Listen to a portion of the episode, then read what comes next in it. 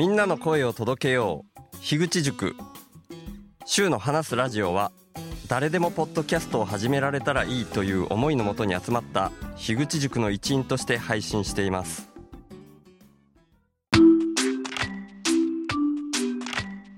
前回からの続き。食べるかもしれないし味噌汁に入れるかもしれないですけどとにかく何らかの形で火を通してそれから食べるようにしたいと思いますゴリさん本当にありがとうございましたでもまあこんな感じでね僕自身はねその意外とアウトドア系っていう風に見られてたりするんですけど全然もともとそんな感じじゃなくてビビリだし、ガリガリなひ弱で育ってきた人間なんで、何もわかんないんですよね。なんで、僕の周りの人たちが、こうやって肉を届けてくれたり、その肉での邪気の作り方を教えてくれたりとか、もう状況的にめっちゃくちゃありがたい状況だなっていうふうに改めて思ってますね。まあ僕のイメージの中では、このアウトプットが先な暮らしを始めていく中で、始めた直後ぐらいは、週の生き方企画会議、略して週会議みたいな感じで話してたのはですね、なんとなくですけど、ざっくりオンライン上であっても、この手法を聞いていただいて、ある程度共感してくださる方たちの中で、ある程度のなんか経済圏というか、架空の循環する村的なもの、そういうものが気づけたらいいなぁ、みたいな、まあ、いずれはっていう話ではあるんですけど、ふわーっとそういうイメージを持ってて始めたみたいなところはあったんですね。ただまあ全然僕の言語化がうまくいかずで、もうただ僕の頭の中にある思いみたいなものをひたすら話すと。まあそれだけでもね、なかなか厄介な作業ではあるもので、一年間かけてもまだなんか全然出し切れてないなみたいな感覚が今でも続いていたりもするから、そのふわーっとした経済圏というか村みたいなものが本当は作りたいなみたいなことはね、今まで口に出したことほとんどなかったんじゃないかな。まあ、あえて伏せようみたいに思ってたわけでも何でもないんですけどね。なんかこう、ふわっとあったのに自分でも気づけてなかったのか、本当に言語化が下手すぎてただ出てこなかったのか、みたいな感じですけど、今回図らずもなんか、いつの間にかそういう風に、周りから感じさせられてるなっていう風に今回感じたっていう感じなのかな。だから僕の言葉としてこういう風に今出てきたっていう感じなのかもしれないですね。まあもちろんまだまだ僕が一方的にこう助けられてるみたいな図式、それの一部を切り取って僕のイメージの中の本当に一部と一致するなみたいな、本当にそんなレベルの話ですけど、本当にかすかなものでも、ふわーっとでも、そんな流れが、ちょっとずつでも始まって、緩やかにでも波紋のように広がっていったらいいなっていうふうに思いますね。で、今回冒頭に話したみたいな、僕の頭の中では、全部が繋がってるみたいな話しましたけど、まあ、今回2回に分けてるうちの最初の1日の方の冒頭なのかもしれないですけど、最初はモノマネの話とかで著作権の話とかしてましたよね。でもそういう著作権の話とかも、すべては程度問題っていうような話に結構繋がってるんですよね、自分の中でね。で、僕がアウトプットが先で回す方がいいって感じてる話とかとも、結構またそれも通じてるっていうかまあ全部繋がってるって言っちゃってるから当たり前なんですけど、なんか著作権の話とかって、まあ、うすうす皆さん感じてるかもわかんないですけど、まあ僕は今のこれからの時代にとっては、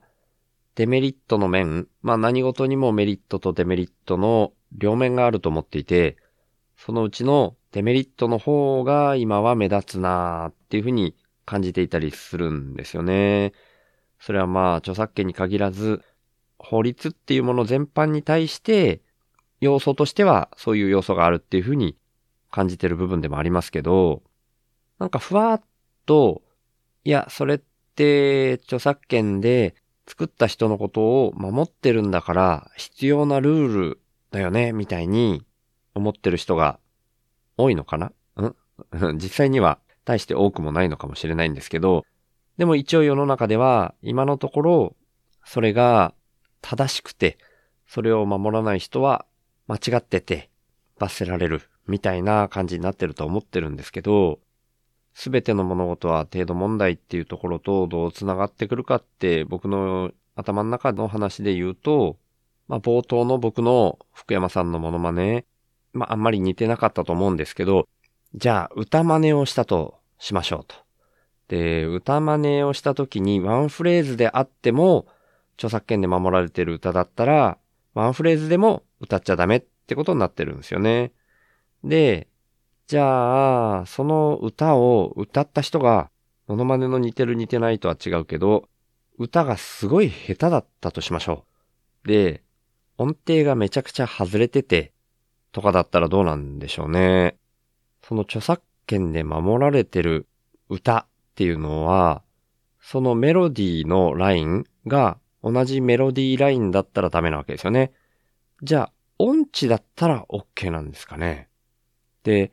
いや、じゃあ歌詞があるじゃんかって言ったら、じゃあ歌詞の歌い方が、すごい、ろれつが回ってなかったら OK なんですかね？みたいな。あ、これね、そういう、なんか破るための、著作権を破るためのへりくつをただ並べ立ててるっていう風に感じられるかもしれないんですけど、単純に僕はそういう風に本当は境界線っていうのが曖昧だなっていうことを言いたいだけなんですね。で、これって僕がストライプさんのアカウント閉鎖になりかけた時にも、実は同じような話をしてるんですよ。僕が、その、クラウドファンディングに該当するって言われたけど、僕の意識の中では、この週報インプッターでクラウドファンディングをしてるつもりはなかったと。で、じゃあクラウドファンディングって明確に言ったら境目どこですか？みたいな話になるんですよ。で、これ細かいところまで話してると本当にキリがないんで、そういうとこに踏み込むのは今回はやらないんですけど、なんとなくこれ伝わりますかね？伝わんないかな？伝わんないかもしんないな。まあ、ちょっと伝わりづらいかもしんないけど、伝わったらいいなとか、うん、伝わる人に伝わったらいいなぐらいな感じでもいいんですけど、本当に何においても実は言えると思うんですよ。明確な定義って何一つ定義しきれるものはないって僕は思ってるんですよね。さっきの著作権で歌の話もそういうところになってきて、その意味ではモノマネできるぐらいな力量だったら、あ、でも、モノマネも似てる似てないも主観的なもんだからな。まあ、そこもね、さっきの程度問題のとこともちろん絡んでるんですけど、でも、そこはダメっていう風になっちゃってますよね。で、それって、本当に絶対的な何かがあるんじゃないっていうことを、もっともっとメタ認知して、世の中の多くの人が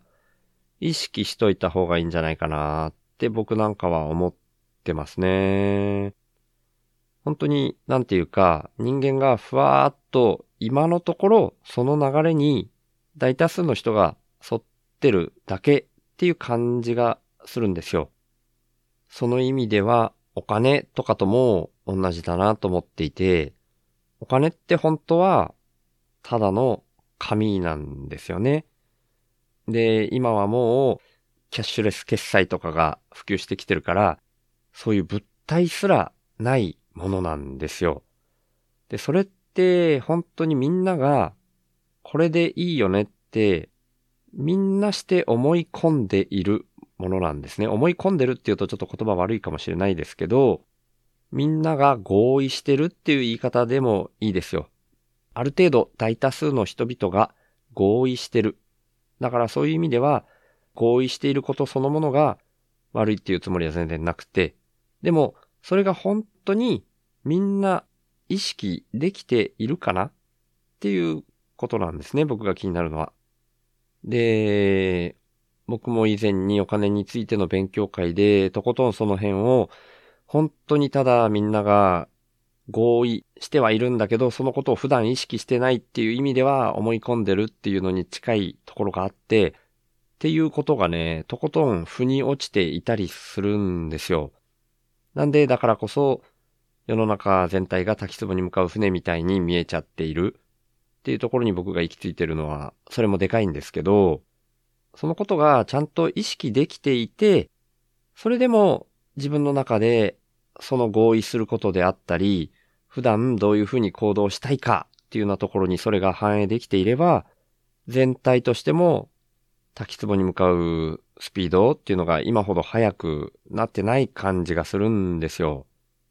だから、みんなが何か合意して今の世の中を決めてるっていう形にね、実際には振り回されてる状態なのかもしれないんですけど、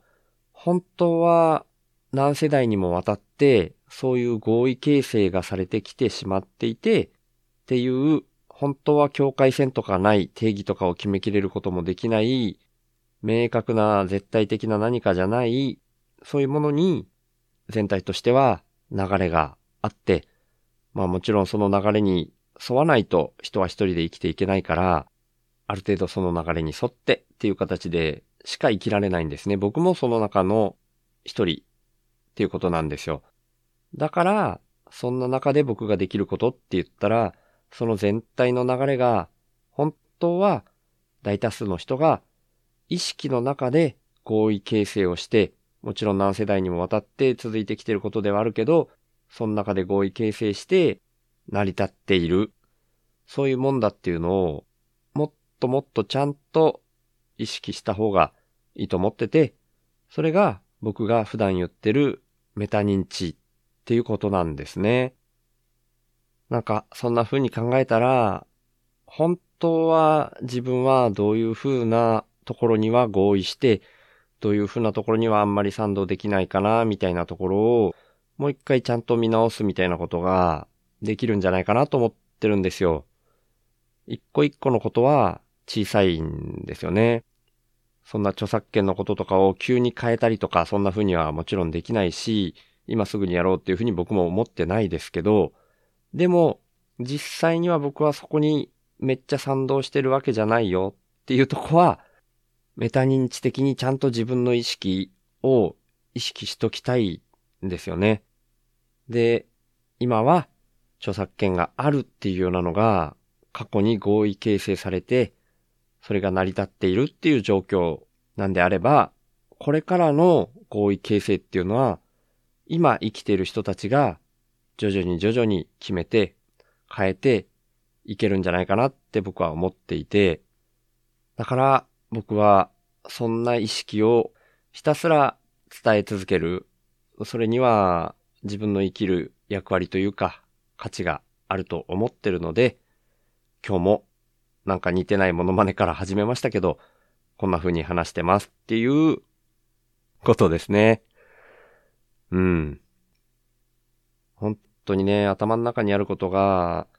全部が全部関連づいていて、繋がってて、それを俯瞰して見てるっていう気分がね、常にあるにはあるんですよ。まあ、いかんせん言語化が相変わらず下手ですけど、そんな感じの思いがあるんで、今日話した分だけでも、本当にね、まあ、こんだけの一部の情報しか言葉にできなかったか、みたいに思うんですね。こういう風な言い方をするとみんな、いやいや、ちゃんと表現できてるよってありがたいことに言ってくださるんですけど、違うんですよ。僕の頭の中ではもっともっといろんな全ての頭の中にあることが全部関連づいていて、整合性が取れてるつもりでいるんですけど、それがね、言葉に出すと、ほんのごく一部の言葉しか出せないし、僕の中ではたどたどしかったなっていう印象なんですよね。でもまあ今はこれしかできないっていうところでしょうがないんで、で実際これが僕が満足しきるみたいな状態になることは生きてる間にはないかもしれないですね。でそういうのが自分のイメージしてる理想像みたいなところかもしれなくて、理想ってそういうもんかもしれないなぁとも思うんで、まあビビリっていう気質も手伝って、保険的にうまく喋れなかったみたいなことをよく言っちゃいますけど、まあそんな風な意味なんで、そんなことないよって言ってくださること自体はもうめちゃくちゃありがたいと思ってます。本当にありがとうございます。ただ僕の中では、そんな実際にはたどり着くことのない理想みたいなところにベクトルを向けて喋り続けるっていうことそのものが大事だと思ってるので、今後もこんな感じで続けていこうかなと思っております。はい。今日はそんなようなところで、週の話すラジオ。略して週報は、HSP っていう先天的なビビリとして生まれた僕、週が、ビビリだからこそ問題の根本原因に意識が向いて、最終的には個人単位じゃなく、世の中全体の問題点にビビリが反応しちゃうこと。それを発信することに、僕の生きる役割があるんじゃないかと思って、そんな僕の意識を日々発信する番組です。僕からは、今の世の中が滝壺に向かう船みたいな、環境問題をはじめとした社会課題が加速度的に大きくなってるっていう風に感じられてるんですね。だから、僕がビビりすぎるせいでできたメタ認知というか、そこから来る意識と問いを投げるみたいな感じ？が、このポッドキャストの位置だと思ってます。僕はそんな滝壺に向かう船みたいな状況は、間違いなく人間が作り出していることだと思ってて、人口自体加速度的に増えていることもあるし、人間の欲望も大きくなりすぎてるっていうふうに感じてます。で、その原因として、人間の欲望を増幅させてしまうような特徴をだんだん強めてきてしまっているお金っていうものが一つあると思っていて、そんなお金みたいな何かが入ってこないと、インプットされないと、自分からもアウトプットを出さないよ、みたいな、交換条件的な、